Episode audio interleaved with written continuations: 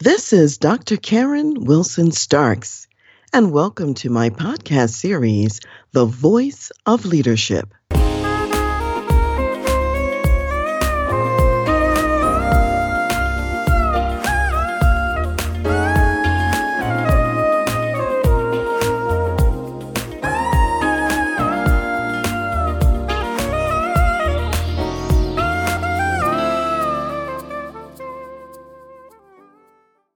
If you've been listening to me for a while, one of the things that you know is that I often talk about developing next generation leaders.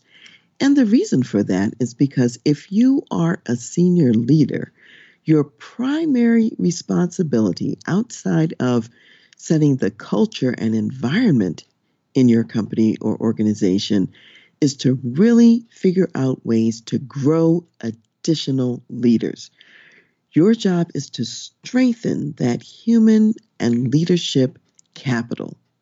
So, not only do you want to be clear about the strategy of the organization and who you are and what you're about and where you're going, you want to integrate and align all of your leadership development efforts so that they are integrated and achieve the purpose and mission of that strategy and gets to the business results that you're looking for.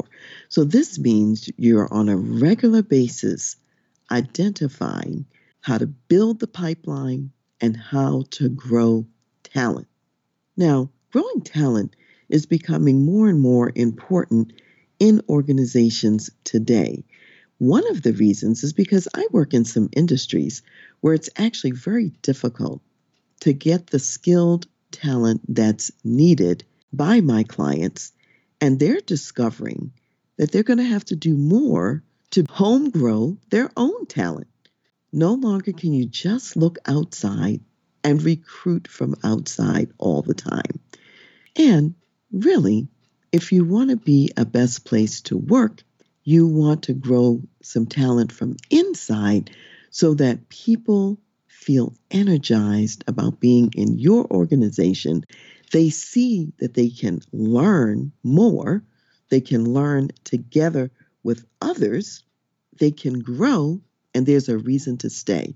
They're not going to be stuck in some dead end job with no place to go, and the slot above them may be filled for the next 30 years. In fact, you want to be an organization that's so forward thinking that you could create new jobs because you've got talent that's ready to do something that doesn't even exist yet. However, you could need that down the line. One aspect of this is to actually regularly be on the lookout for high potential people in your organization. These are people who have some experience, they've demonstrated some degree of a track record in doing well, yet there's more that they could do. There are future opportunities that they could step into with some grooming, with some development, some preparation. So, for you to look out and say, who could potentially be capable of stepping into some bigger shoes tomorrow, identifying those people, making sure that they get the developmental assignments that round out their experience. So, for example, if you are a global organization and you've got a high potential person that's only worked in your country, they may need to get out and see how things are done elsewhere in the globe. And so, therefore, that may be a way you add a developmental assignment to the mix for those high potential people, you want to think about how to tailor development specifically to them. It's not one size fits all.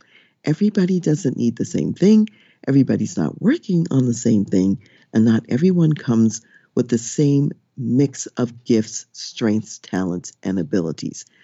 And as you are tailoring their development, tailoring their developmental assignments, you want to bring in coaches that can help to develop them even further. It'll increase the speed with which your high potentials can take the next step.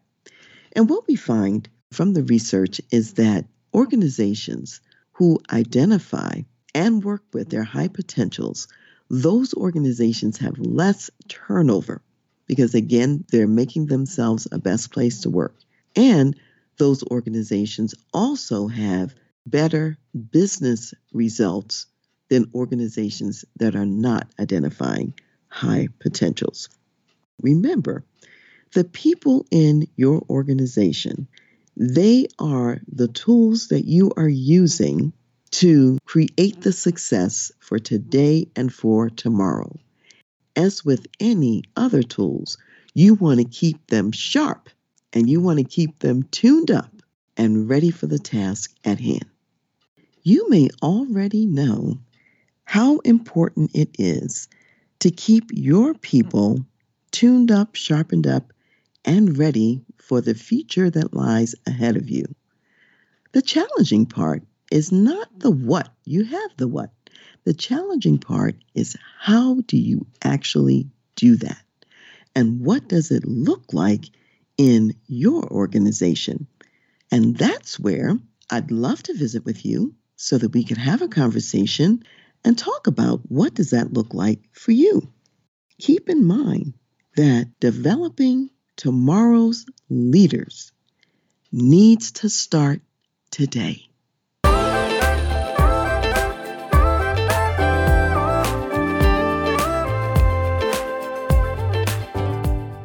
You've been listening to The Voice of Leadership with me, Dr. Karen Wilson Starks. And I want to give a special thanks to jazz saxophonist Ron McMillan for granting us permission to use his gifted music on our show. Thanks for listening, and remember to go to my website, transleadership.com, for more strategies, insights, and leadership resources.